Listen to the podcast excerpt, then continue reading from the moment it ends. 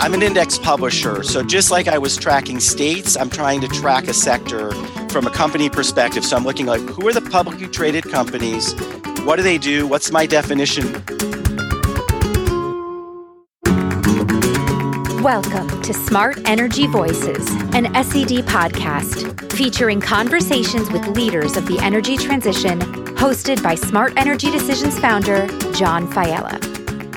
In each episode of Smart Energy Voices, John digs deep with industry movers and shakers to reveal insights you can learn from in their stories, personalities, and visions for the future. All right, let's dive in.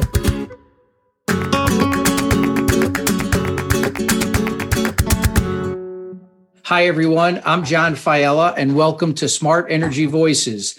Today, I'm joined by Ron Pernick, founder and managing director of Clean Edge.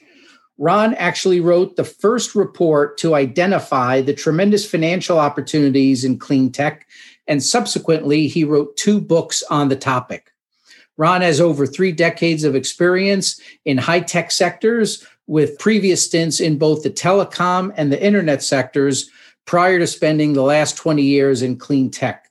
We're very glad to have Ron with us today on Smart Energy Voices as our special guest. Ron, welcome to Smart Energy Voices, and thanks for taking some time with us today. Well, thanks for having me, and it's great to be here, John. I'm fascinated by your career trajectory and would really like to get a much better sense of understanding for your journey and, and who you are. So, maybe, Ron, let's start by having you tell us about your career journey, starting in telecom, moving on to internet, and now in, in the clean tech space. Well, I, I think my journey to clean tech is an example in tenacity and perseverance. I wanted to actually get involved in, in clean energy probably, well, back in college. So now we're talking about the mid to late 80s. And at the time, you might remember that wasn't even called clean energy. It was like appropriate technologies or alternative energy was a great interest, but the timing wasn't right. So, it was the, like I said, it was the mid 80s. I was sort of looking around at, at, what I might do with my career, knowing really, you know, if you talk to a kid today, you got to tell them, look, you're going to have like four, five, ten careers. I don't think people thought that back in the mid 80s, but I think I had a pretty clear sense of that because I knew I was attracted to technology and I knew I wanted to be involved in communicating the technological changes that were coming, whether that be video conferencing or clean energy. So I looked at the landscape and I talked with my career counselor at, at in university. I was at Michigan State University, and I kind of did a dual in telecom and Asian studies. And that took me to Japan, and where I learned Japanese and really sort of solidified that opportunity. And so when I graduated university, I could speak Japanese somewhat. You know, I spent a year abroad. I had learned and studied telecom, and my first job was with Electronic Data Systems Corp, and I was doing video conferencing setups globally. so, so that got me sort of the bug, that taste for innovation and and emerging sectors. So from telecom then in, into internet tell us a little bit about your time in the in the internet space.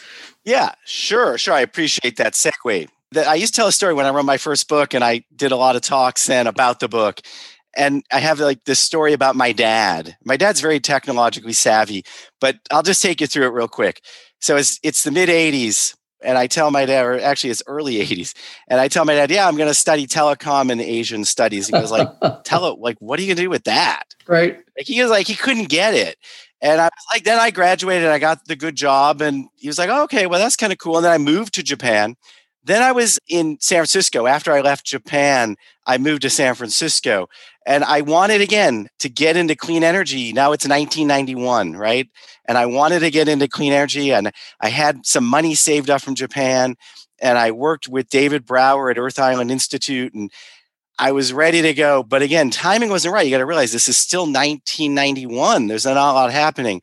But I joined a PR firm I got a job communicating emerging technologies. Perfect fit for me. I didn't even understand what PR was, to be honest with you. But my first client was The Well, Whole Earth Electronic Link, which was the first online bulletin board. And from there, it just went crazy because I was one of the first people to see the internet in the World Wide Web and a graphical interface. And uh, that was with a Global Network Navigator and Internet in a Box. And I'll tell about that in a second. But I, my dad says, "What are you doing now that you're in San Francisco?" I'm like, I, "I'm working in the internet." And he goes, "The inner what?" okay, fine. So you get that, and then many years later, I'll tell the story about how I got there. But I started working in clean tech. He said, "I trust you." So, and that was you know, 20 years ago when clean tech wasn't really in the vernacular. So the internet is interesting. I got lucky. I got this job at a PR firm. They actually offered me the chance to work in clean energy. They said, You want to pursue that? Go for it. And in fact, there was a company called US Electric Car. We went to visit them in Sebastopol, California. Did not get the gig. That company never went anywhere. However, right next to US Electric Car in Sebastopol was O'Reilly and Associates. And any of the people on this call who know about the Unix book world know about this company. So it was great. We actually got called back to Sebastopol 2 weeks after we had met US Electric Car. And that was when I saw Global Network Navigator for the first time.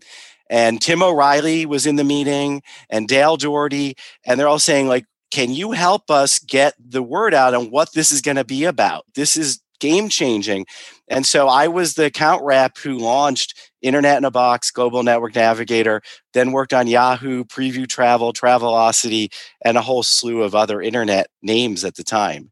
So for me, it was a great fit because it was technological. It was innovation oriented. It was very scalable. It was disruptive. And those were all aligned with sort of what I saw as very exciting in terms of for I was in my mid to late 20s, what a great thing to be doing. And so to get to clean tech, I've done all these internet companies. I almost worked for eight years in the internet. And I really said, like, now's the time for me to pursue clean energy. So I set up my own shop called Web Strategies in the mid 90s. And by the late 90s, I realized that over half of my clients were all clean energy. I mean, that was by design, of course. I had GETF, Global Environment Technology Fund. I had a Ted Turner backed venture called Verde Media that was a client. Rockefeller was a client doing some advanced EV analysis work. And I said, got it. Timing is right. I learned about an event in Geneva, Switzerland in 1999 went to that event. It was a World Bank UN event on clean technology. I'm all excited. I go to the first day of the event and they say, We're not going to use the word clean tech anymore. We're going to use EST. And the acronym was Environmentally Sound Technologies. I was offended. I was like, this can't be true. I actually left the conference early, went to Paris for the first time in my life, wandered the streets of Paris. And there and on the plane ride back, I came up with the concept for Clean Edge.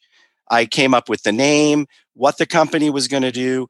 I contacted Joel Makower on my return, who had Green Biz at the time. He still has it. And and and the rest was history. He said, I love it. Let's do it. And we came up with the concept for the business, which was an analyst organization focused on the emerging clean tech sector. And we were off and running in 2001. Wow you certainly have a knack for being out front of trends that are going to be fairly large and fairly substantial.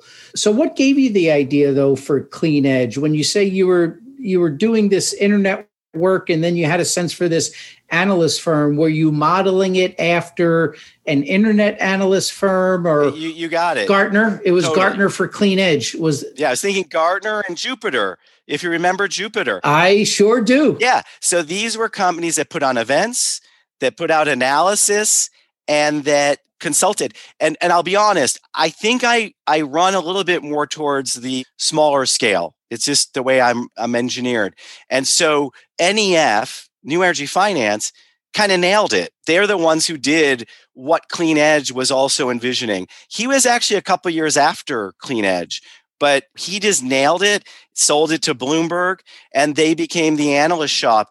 But we did some interesting work. We wrote the first report for the city of San Francisco for their clean tech initiatives in 2004 and 5. We did a follow on report. We worked with some of the earliest venture capitalists and put on an event with Ira Ehrenpreis at Technology Partners and with IBF. It was called the Clean Tech Investor Summit. Co authored the two books that you mentioned earlier.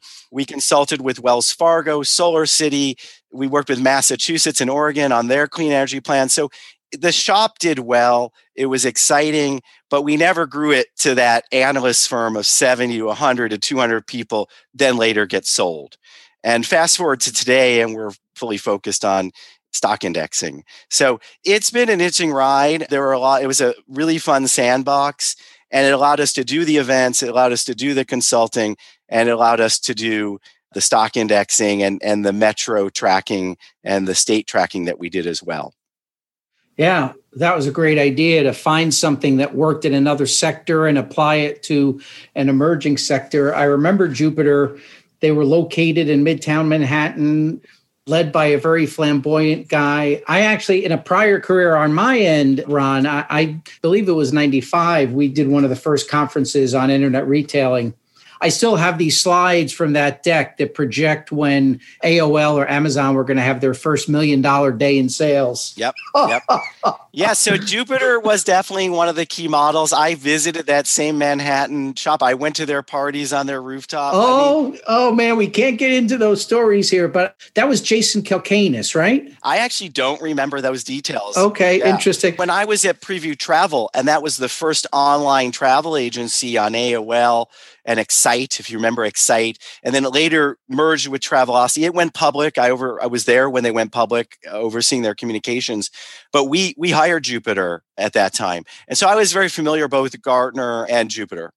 Okay, so you've got this model, you see this booming opportunity, and you say, okay, we're going to plant our flag in it the innovation that you introduced that really hadn't been done before was this piece around your relationship with NASDAQ and the indexes that you were doing. How, how did that piece come about? And what can you tell us about kind of how you got involved with NASDAQ, how you got involved with First Trust? Yeah, so this is really interesting. A, story hasn't been told that many times other than with friends late at night having a drink. So thanks for asking that. So when we started Clean Edge, we got six different trademark classifications everything from publishing to convening to indexing and financial indexing. We didn't do all of those from the get go, but when I look back, I just I had to redo some trademark stuff because we're doing a lot of international trademark work right now. All of those classifications ended up being spot on. That was good. We did our work. We we figured out. So I had the interest in creating indexing. As I said earlier, we did state tracking. We indexed all the states and benchmarked them. We did it for the top 50 metro regions that had already been out. That was a body of work. You can find it on our website. You can see the years of work. It's in our archive section on the website. So I was already interested in how do we do company tracking. When we started Clean Edge, there weren't even enough companies to do this with. But by five years in, 2005 or so, I brought in a really wonderful guy who now heads up some work at CLEAResult or DNVGL. I'm sorry, he's now moved on to DNVGL. Nick Brod. And he was at Stanford University at the time. And he worked with me for about a year, and we built the first stock index together on clean energy markets together. That was, you know, internally. We found out later, you know, Rob Wilder launched WilderHill at a similar time frame. And I created the index and I went out and tried to find a partner because Clean Edge was always built on partnerships. If you're an eight person shop, but you're putting out events and consulting, you got to have partnerships. So we always had big partnerships. So I went out and tried to get a group. I'm not going to name them, but I was days away from signing an agreement with this very large organization that did environmental finance work. And they totally got it. I pushed them pretty hard and they said, Yeah, let's do this. Three days before I was going to sign the agreement with them, I get a call from NASDAQ. And NASDAQ says, like, we keep looking up clean energy and clean edges everywhere. Have you ever thought about doing a stock index? I said, Well, yeah, we've thought about not only we thought about it, we've got it built. And they're like, Well, that's great news. And they said, Well, would you be interested in partnering with us? And you know, we could co-do it. You be the domain expert, you pick the companies, you create the universe. We've got the publishing side and the real time analysis, and we can run all the quant screens against the index or the universe. And I said, Of course, I, I would love that. I said, Can you move quickly? I said, Here's the deal. I'm literally days away. We're reviewing papers right now. I've got a contract I'm about to sign. And they said, We can move quickly. I said, Okay, I'm going to ask the other partner if they mind waiting. I'll explain it to them. Called the other potential partner and said, Ron, you've been pestering us on this one. yes, you should go with NASDAQ. we will give you a month to figure this out. And within a month, I had an agreement with NASDAQ. That is awesome. That is awesome. So you uh, planted your flag intelligently, and a major player who was looking to do something very similar found you. Fast forward, you know, to today, we've got four indexes together. First Trust and others license the indexes for a range of ETF, mutual fund, and other financial products. So you create the indexes with NASDAQ, and then players like First Trust will create EFTs based on those models. Is that is that how that works? Well, it could be an exchange traded fund, an ETF. It could be a mutual fund. It could be other other types of vehicles. I'm an index publisher. So just like I was tracking states, I'm trying to track a sector from a company perspective. So I'm looking like who are the publicly traded companies? What do they do? What's my definition for one of our indexes, CLS, which is probably the more popular one because it has Q clean tracking it it's the US listed clean energy index. So, what is clean energy? How do you define that? What are the buckets? And in our case, we have renewable energy as a bucket. We've got advanced enabling materials. We've got energy storage and conversion, which includes EVs and energy storage and fuel cells. And then we have intelligent efficiency, basically.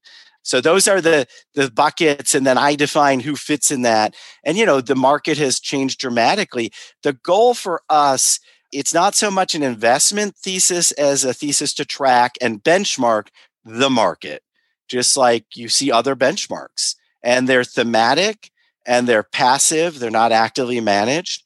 Then they run through a quant screen based on trading volume and market cap. And, and then you've got these indexes that have seen some significant shifts over the years. Right. So the framework for the index is your work, and then the degree to which those particular companies play a role in an ETF or a mutual fund, it sounds like is decided by the ETF or the mutual fund operator. Well, they have no choice. They go with what's in our final index, including weighting for each individual component. Yeah, the index has weighting methodologies. We have equal weight, we have modified market cap weight indexes. For example, CLS is a modified market cap weighting index. Okay. Yeah, fascinating. So, my understanding is you currently have green energy, global smart grid, global wind energy, and there's a water index. US water. US water, those are the four sectors. Those are the four major indexes. And then I also provide my universe to some other folks. There's a group called FFI that does a long short. It's long clean energy, short fossil fuels. We're working on other indexes right now that are focused on other areas or other sort of constructions. Fascinating. Well, look, at, at being in the media business, I am in awe at your ability to not only go from hot sector to hot sector to hot sector, but continually innovate with your business model. So, congratulations on what you've done. Thanks. And something I wrote about in our first book with Clint Wilder, who's been my co author on the two books, was that like literally clean tech offers lifetime job opportunity because the internet shifts were happening so rapidly and you know it's high tech based and, and with clean energy it's it's high tech focused it's high tech based but you're dealing with conventional slower moving industries. So these are 10 20 30 40 year transitions. And so what we wrote in the first book is anyone who is interested in a lifelong career like you actually can just get involved in clean tech, clean energy, and it's likely going to last a long time. And that's certainly been the case for me. You know, here's a guy myself who did telecom in Asia for five, six, seven years, then did the internet for eight years. I could have stayed in the internet that whole time, but my bug, I was always the calling was clean tech. And now, you know, I'll end my career in this sector. There's no way I go to anything else. Well, good for you, and I could tell that's that's going to be quite a while from now because it sounds like you you've got a lot of game left, Ron. Now at 57, we'll see. Uh, let's talk a little more about renewable energy specifically and, and, kind of your take on where things are headed as, as you've demonstrated a real knack for seeing where the puck's going. What's your take on kind of how the drivers for clean tech adoption by end users has evolved over the years? I know you talk a lot about that in the clean tech revolution. Uh, I'm, I'm curious to get your perspective on how you see the drivers behind adoption changing over time. You know, it's interesting that that book had longer shelf life than it deserved. And I say that because it had the themes that were correct, but at some point the companies were shifting, of course, because they're so dramatic. But we looked at the world from the very beginning of Clean Edge uh, as a three legged stool. And I had seen Dan Reicher, you probably know Dan Reicher, and now at Stanford and elsewhere, but he was in the government for a long time. He's been a VC guy. He's been all over the place. And Dan Reicher, very early on, at one of the first events I ever went to, talked about the three legged stool of tech, policy, and capital. I think he said finance. I changed it to capital. And I let him know I, I, borrowed it. Of course, I just, it really struck me as a guy who'd been involved in tech for so long to see that tech, policy, capital, three legged stool. And, you know, you take one of the legs away and it's going to fall over. And I believe that there is no energy industry that isn't regulatory or policy dependent. So that three legged stool was very accurate to me. We use that framework in the beginning and it still stands today. I, I wouldn't change anything with it. The drivers have changed somewhat. But let me go through the really quickly the five major drivers I see today. One is declining costs. That is by far the biggest driver. These technologies are now competitive. For the IEA, a decade ago, couldn't even really mention the word clean energy and now is saying solar is the most compo- cost competitive most economic source of energy in the history of the world. I mean that's like just crazy. And so the declining costs because solar and wind are not fossil fuel dependent because they're high tech rapid declining economies of scale price experience curves that has been a game changer. And solar is now, and wind, you, have all seen the Lazard uh, levelized cost of energy analysis that's the big game changer. That's what's really different, even from when we wrote the book, of course, and certainly from when we started Clean Edge, and certainly from even a decade ago. That's been what you're seeing over the last two years or so. The other thing is the investment shifts. We haven't seen as much stimulus money going to green yet. I think that'll be after we all recovered, we've all gotten our vaccinations. But we have seen last year for the first time, and again, I mentioned Bloomberg NEF earlier. So great to see the data they put out. $500 billion globally into clean energy last year. First time it broke that number. So that's incredible. Public support, you probably know this. First, I have public support is widely defined. You've got corporates, you know, with the RE100 saying we're going to get to 100% renewables. So you've got that driver. You've got governments that are now committing, whether in the US that was traditionally at the state level, now moving to the federal, or whether it's the goals of the EU. And then you've got public opinion, which is just overwhelmingly polls favorably for clean energy. It's it's an astounding, always in pretty much the 70% plus range. And in a divided country, you really never see anything quite like that. Those are some of the key drivers on that end. And then finally, low carbon policies whether it's net zero, whether it's zero carbon, whether it's low carbon, there's this a whole understanding of the need for the shift. And that wasn't really as present 10 years ago, certainly. We're starting to see real traction there. And then finally, people talk about the electrification of everything. I'll frame it a little bit differently smart grid and electrification. Those are going to be key drivers. We know that coming out of Texas, a smart bidirectional grid, both with resiliency behind the meter and resiliency on the utility scale. And we're going to see a lot of breakthroughs in that area coming in the next three to five years. Well, you just described nirvana, that smart bidirectional grid. And I definitely I, I want to get into talking about what's going to be needed on the grid in order to support this transformation a little bit later.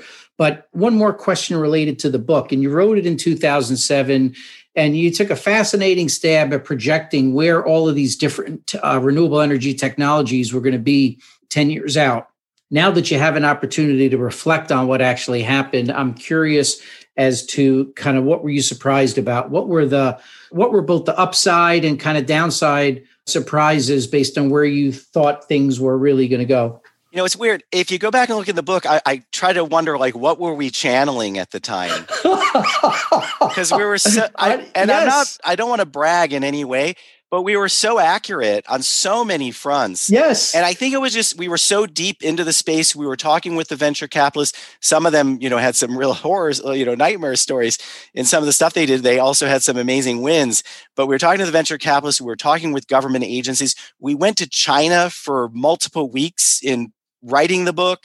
This is interesting, John. We actually had a totally different book written. We had a different editor who left midstream, which you never want an editor to leave midstream. Really? It was That's, a terrible okay. story for us. It was just yeah, yeah. It was a headache like you can't believe.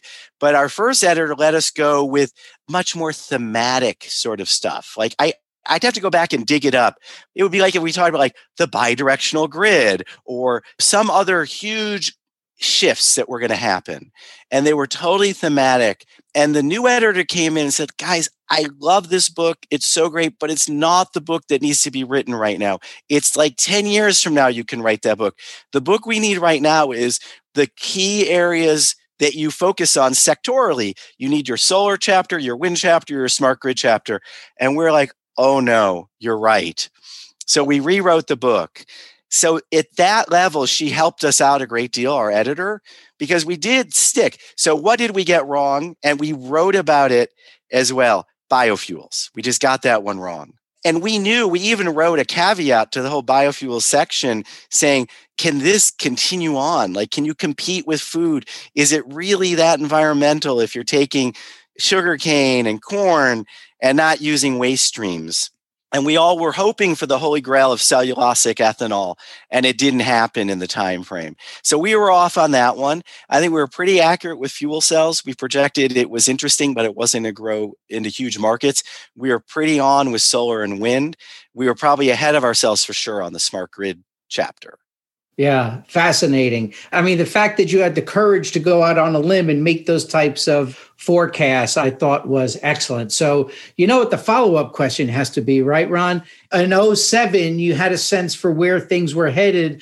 Today in 2021, what looks like the big growth areas leading to 2030? What do you think are the are the big winners by type that currently exist? And what do you think is going to come about that's new that isn't a thing yet, but in 2030 is going to be very important? Sure. So, first of all, the biggest shift is going to be we're not working in silos anymore. And when we wrote the first, that book, Clean Tech Revolution, everything was in a silo. There was the wind silo, the solar silo, the energy storage silo, the E. Everything's coming together. There's a great mashup occurring. So, example would be solar plus storage, solar plus green hydrogen these breakthroughs, nothing is sitting in a silo. It's all a mashup. So that convergence is the trend. And that's the systems integration that we saw happen in the internet space as well. So that's very exciting. There are lots of other mashups, lots of other convergences occurring. One of the other big ones is wind and offshore platform technology. That's why you look at a company like Orsted. And if you remember, Orsted used to be Dong. That's right. Danish oil, natural gas they've turned themselves into a clean energy behemoth. And that's because they took their offshore platform expertise and have paired it with wind turbines. And you've got an incredible offshore wind company. And then this sort of another one is sort of evs connected grid autonomy autonomous drive. So you and i could sit here all day and just start like what are the mashups? What are the convergences? So that's one big shift for sure that I see when I look out.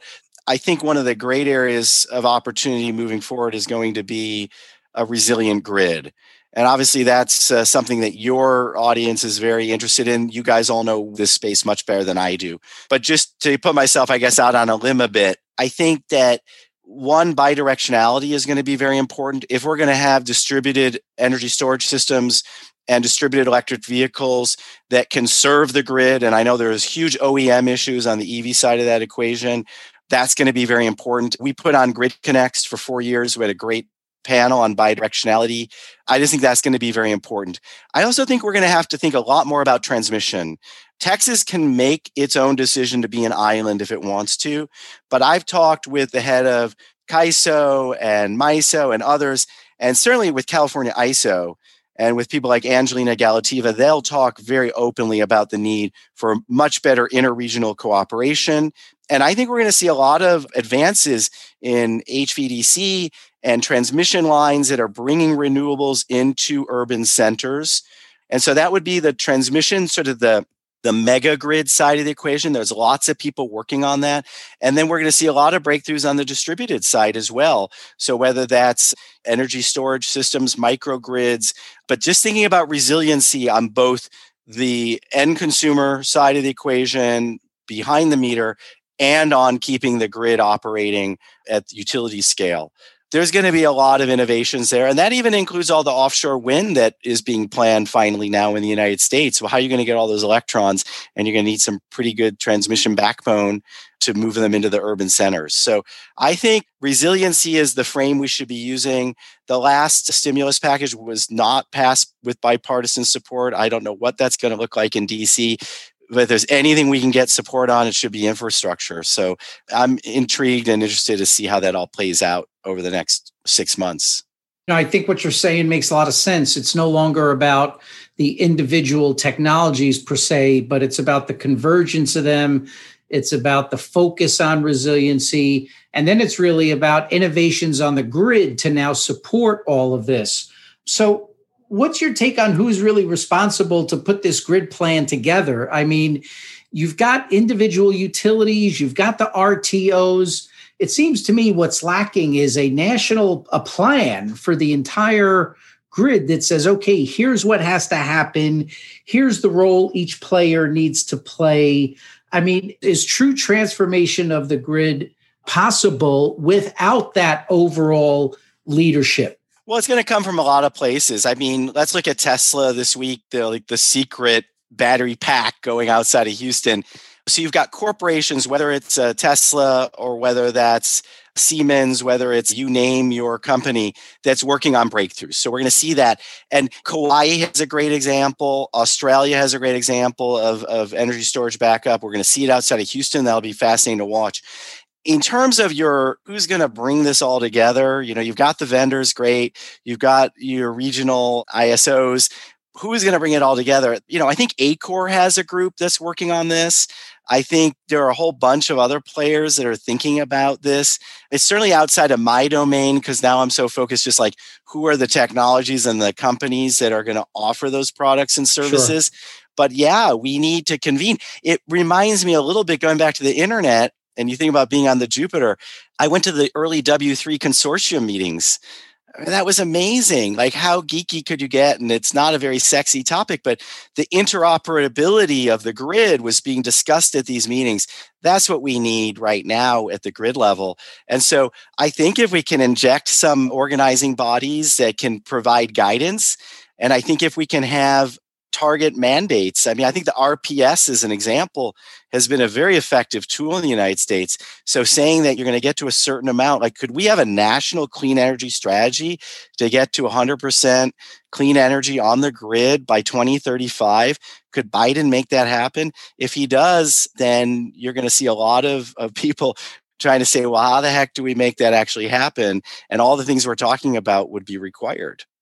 Yeah. Oh, my goodness. What a really interesting take. I agree with you 100% that no one entity can do it independently. It's going to take a village, if you will. You've got so many of these competing interests with NGOs. It's like everybody wants to own it. I'm curious as to how this consortium, like EE3, can form. You know, we certainly represent the large power users. And as a community, I know this is something they want, and we can bring them to the table. You know, the same thing's going to happen with with green hydrogen. There's so much hype around hydrogen right now, and that's not an easy thing to achieve. Was it brown? Is it blue? Is it green? But we are starting to see some organizations come together around those topics. So we didn't talk about this yet. I mentioned hydrogen earlier. Hydrogen is a, still always a bit out there. I've been working on a clean tech maturation curve recently, and unfortunately, green hydrogen is in the lower left quadrant for me, which means it's still many years from maturation. It's still too expensive. But if you could actually have a green hydrogen infrastructure that worked, that would be amazing because then you take all this excess solar and wind and use electrolysis to create green hydrogen as a storage system for energy. Saudi Arabia just announced, I think, last week, the largest green hydrogen plan in the world using solar. So we'll see whether it's that or whether it's the grid and how it operates and, and how we transmit. Again, it's outside of my domain. I hope that organization will look at things like the internet and the W3 consortiums and the early days of setting up the standardization, but it does come to standardization. And you want to have, if you really want true resiliency, then you need redundancy. And if part of the system goes down, it shouldn't take everything else with it. That's not easily achieved on the grid, but it wasn't probably the easiest thing to imagine on the internet either. So, how do we pull that off? And it's going to take years and lots of money to have that grid of the future. So, it's certainly beyond my domain these days. I'm, I mean, I'm hoping there are research shops that will spend a lot of time thinking about this. I'd love to brainstorm more about it, but yeah. Yeah, yeah. You know, it's interesting that the same way you applied a prior model to a new industry when you launched Clean Edge, this issue has been successfully tackled before. You referenced how it was tackled with the internet in the retail industry when the whole barcode scheme came up. That was an industry consortium that got together to figure that out. This is something for further conversation, but so we're going to park Absolutely. it. And, but but definitely an area of great opportunity. Yes, yes, absolutely. So let's get back to investing and the future of clean tech investing. One thing we didn't mention in drivers is the dramatic growth in ESG investing. Just today, we published Larry Fink's CEO letter. You know, he does that letter every year from BlackRock. And he's now saying basically every company has to have a net zero objective to thrive in the future. And a net zero objective leads to interest in not only energy efficiency, but adoption of clean energy. What impact do you think ESG investing has had on Clean Edge? Yeah, so first of all, I'd say not all ESG is created equal. That's been a huge issue. That's the standardization we were just talking about. The ESG industry has a huge challenge ahead to standardize meaningful ESG classifications Interestingly, for us, a lot of our indexes get put into ESG buckets because inherently they are the companies that are at the forward edge of providing clean water, clean energy, clean transportation, and a smarter, more resilient grid. So those are all the things we cover, but we don't use an ESG framework because ESG primarily in the early days was about disqualifying companies or elimination of companies, screening out companies. And so, like, you would screen out oil, you would screen out tobacco, you would screen out nuclear, whatever it was you wanted to screen out. And I take a totally different approach. There's no screening out at all. I'm looking for the leaders who are pure plays or diversifieds with huge, well, depends on the index. CLS is all pure play, US clean energy the global smart grid and grid infrastructure is both pure plays and diversified. And I have to work hard to define which fit in which bucket. But there's no negative screening going on. It's the companies that are leading the charge on enabling those technologies that we track. And whether that's deployment of the technology, companies like a NextEra, which you would know very well, you know, and have the huge renewable energy partners division, which is the one we usually track, whether it's CLEAResult as well, whether it's Hannon Armstrong. So companies are actually putting money into deployment, or it's the companies that are making the products, the First Solars, et cetera, or the Teslas. So that's our frame. It diverges quite a bit from ESG. And you know, sometimes you'll look at an ESG holding and you're like, why is this company in here?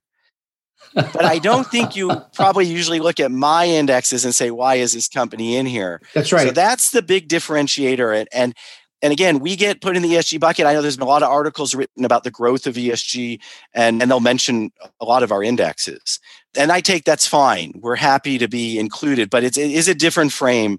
We're much more looking for the players that are driving the change rather than just doing a checklist of oh, they've got, and certainly we don't cover not that there's anything wrong with S or G, but this is not the frame that we're using for our analysis. Sure, that makes sense. It really, I, I, guess it would stand to reason is with more people looking in this area and you there as a data source for what's happening in clean tech and companies in clean tech, I would imagine the demand for your services just just increase, which is great. Well, it's interesting because clean energy dramatically outperformed ESG in, in 2020. It doesn't mean, look, there's going to be volatility in the clean energy sector. Absolutely. But again, it's a different frame. I've worked on some ESG classification boards. I've tried to understand it better. But at the end of the day, we're just pure E in a very different way. We're just looking at who are the players. We're, it's an innovation lens, is what it is. Yeah. Okay. So you raised volatility. Let's talk about Let's talk a little bit about volatility. the SPAC activity in the past 90 days, with a lot of it focused on EVs, has been fascinating to watch. And I do wonder at times is there are so many analogies between the internet and clean tech.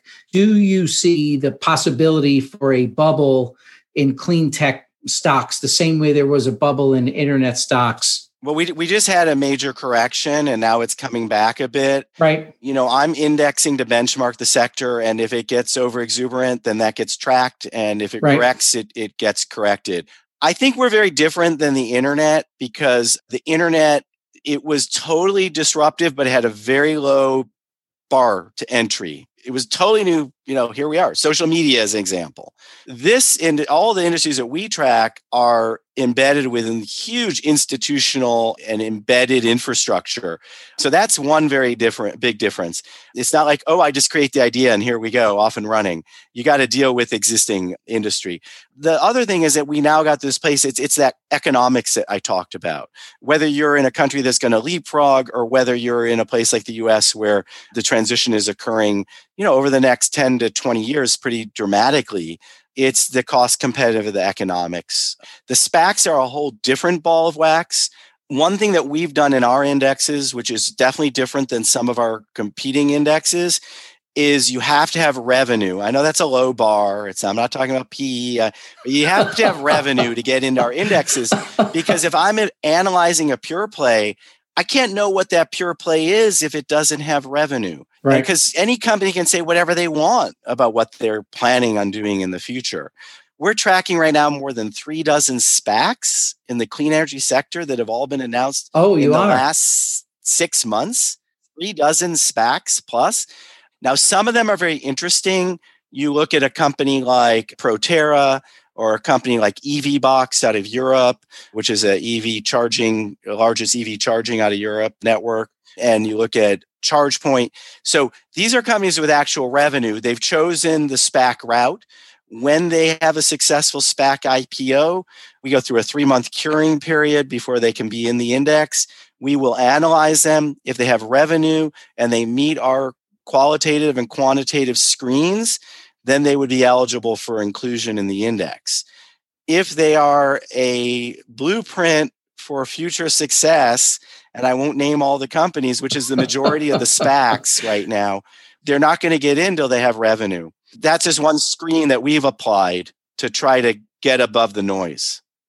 Yeah, well, that's a very sane approach. Some of those other companies have interesting potential upside, but yeah, I, but when you get something that's trading at uh, you know 20 times 2025 revenue and they have no revenue yet, it just doesn't it just doesn't make any sense. So it's interesting. A couple of episodes ago, I had a great conversation with Jigar Shah celebrating our 5th anniversary and at Generate. And obviously, as everyone knows, he's now moved on from Generate to head up the federal government clean energy loan program. They had a very disciplined set of metrics that they would run investment opportunities through that were based on these same practical measures. Yeah. I mean, as a passive index, I can't go as deep as a Generate does. Again, it's a passive, non active, not actively managed index but we can certainly look at things like that and like do they fit definitionally and since one of the screens is revenue then they have to have revenue okay amen is all I could say to that. That's great, Ron.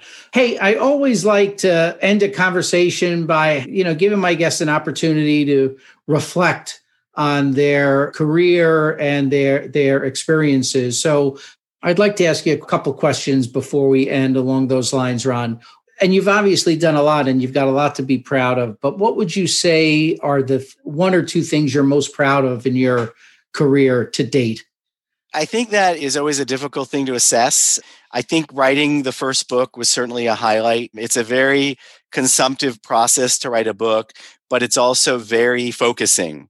And so for about a year I took half time to work on Clean Edge and half time to write the book. And that was a lot of discipline to make that happen. But it was great because it really forced us to really clearly state our thesis. So that would be one highlight for me. And I think the other one is just following my inner drive and voice. And, and I really encourage young people in particular to do this. You don't always have to pick exactly what the job is but you got to pick what you're passionate about early on i was passionate mostly about japan. The telecom stuff was fine. I was interested in it but it was that merging for me of telecom and asia and that's what made it exciting. And it let me live i didn't tell you this but i moved back to japan for three years and did telecom work. So it was great.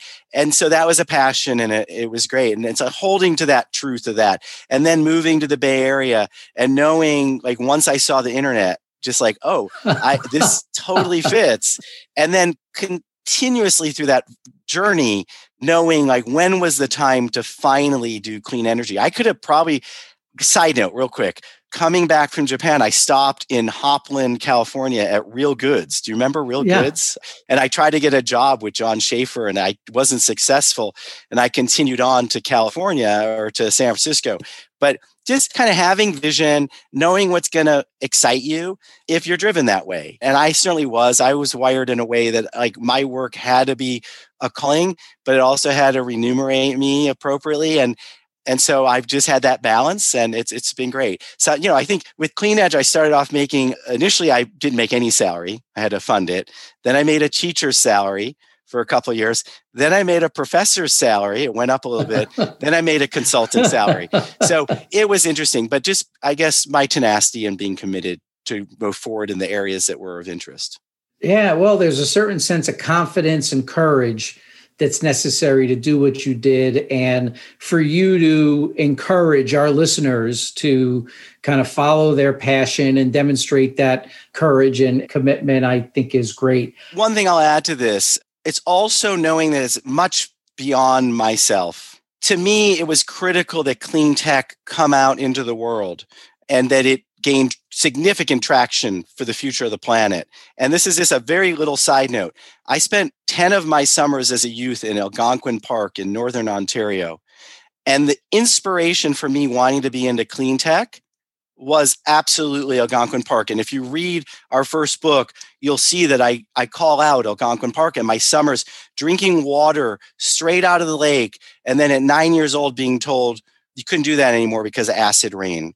And that was a huge impact on me. And then years later, I don't know if anyone remember, but the Clean Tech Group, the founder of the Clean Tech Group, guess what his inspiration was? He was this is in the New York Times. He was quoted.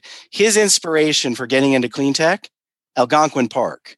He was a Torontonian and he would go out to Algonquin Park, and that was where he got inspired by nature.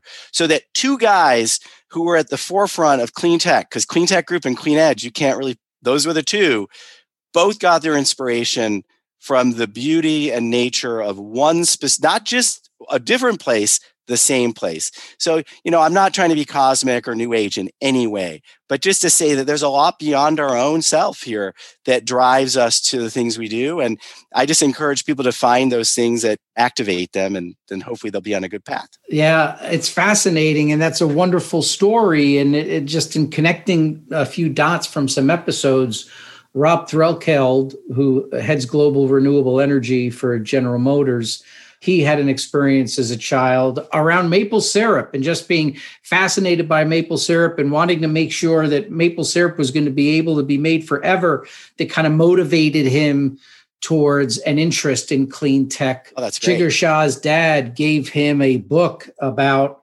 solar energy when he was very, very young. And that kind of triggered his interest. So it, it is interesting to see how there are these experiences that people have, and and that's super. So let's talk about challenges. What's been the biggest challenge in, in your career? Well, I think the other side of that tenacity is just sticking it out through the tougher times. So that would be, I don't know. There are a lot of people when I was making a teacher's salary that were making a lot more than that. And so just sort of being willing to hold on to your vision. But those are certainly challenges for me.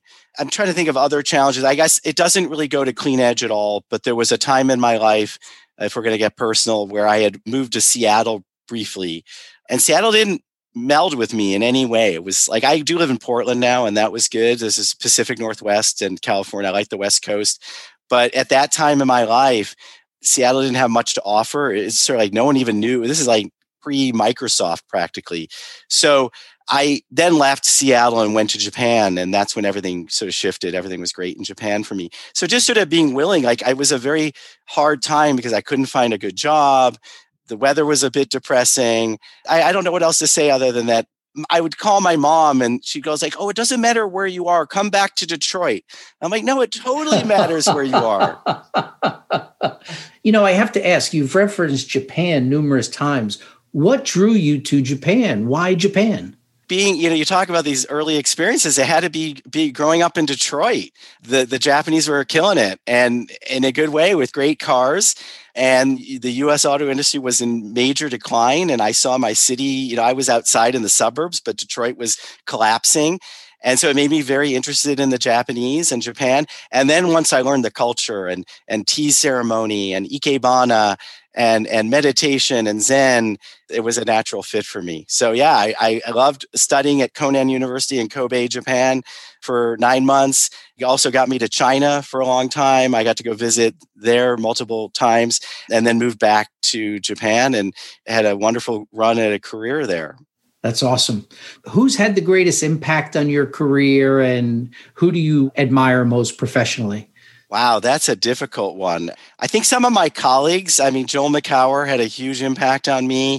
His embracing of clean energy outside of GreenBiz at the time. And of course, he went out and did Verge. So he had a huge impact on me. My colleague, Clint Wilder, as well, partner in crime on two books. So, yeah, I think a lot of the people close in my own sphere, just getting lucky to interact with some great people. Andrew Beebe was early on at Clean Edge. He's gone on to do so many other things, but he's also been quite an inspiration. And and you know, folks like who we see right now in leadership roles in the US government, from Granholm to Jigar Shah, it's a very exciting time. For me, a lot of inspirational lights out there. But of course, the ones I worked with closely are the ones I know. Super. So you mentioned you're going to end your career in clean tech. You clearly have a lot of game left. You're going to be in it for a while. When you're done, what impact would you like to feel like you've made on the industry, Ron? Well, look, we need to transition much more rapidly than we are. I think when we wrote our first report, Clean Tech Profits and Potential, I encouraged folks to go back and look at it because it's now 20, more than 20, almost 20 years old. We made some pretty bold projections, but they were still pretty small on the scale of things. And a lot of people thought we were crazy. I'll say, I think they thought we were smoking something. And that can't be the thinking that we have right now. We need to really have a wholesale transition. And I know it takes time. We knew that. It's not it's not like the internet. The barriers to entry are huge, but we can't be sitting here 10, 15, 20 years from now and still not being at 100% clean energy on the grid and then really close to getting down the footprint on the transportation side of the equation, on the steel manufacturing and industrial side of the equation, and on all the other big ticket items that need to be figured out. And I don't look at it just from a climate perspective. Look, we want clean air, we want clean water, we can do this. But that would be my hope for any legacy that I would have, that I just had a small little part in getting people to think about that and not being dogmatic, but just being it from an economic and an environmental perspective, that those two things were not separate, but they're integrally linked. And that in fact, the way to make money is to forward environmental solutions. So I would hope that somehow I had a small piece of that, and there are lots of other players. That is a wonderful note to uh, end on. You've clearly uh, accomplished great things in your career to date, and I look forward with great interest to continue to track the good things that you and your colleagues will be doing at Clean Edge. Thanks. This has been really fun. Yeah, thanks very much, Ron. And to our listeners, thanks for listening and being a part of the Smart Energy Decisions community. If you enjoyed this episode, subscribe to the podcast on iTunes Tell your colleagues and peers about the podcast. To learn how you can become a part of our upcoming virtual renewable energy forum, see details at the Smart Energy Decisions website under our events tab. We're excited about sharing conversations with leaders of the energy transition like Ron in this podcast, on our website, and at our events, all in the interest of helping you make smart energy decisions. Thanks for listening to Smart Energy Voices, an SED podcast. Digest the insights from today's episode and take action on the ideas that have inspired you. Join us every Friday for conversations with smart energy leaders. We also invite you to check out another SED podcast, Beyond the Meter. Each episode of Beyond the Meter features innovative energy projects and initiatives by large electric power users.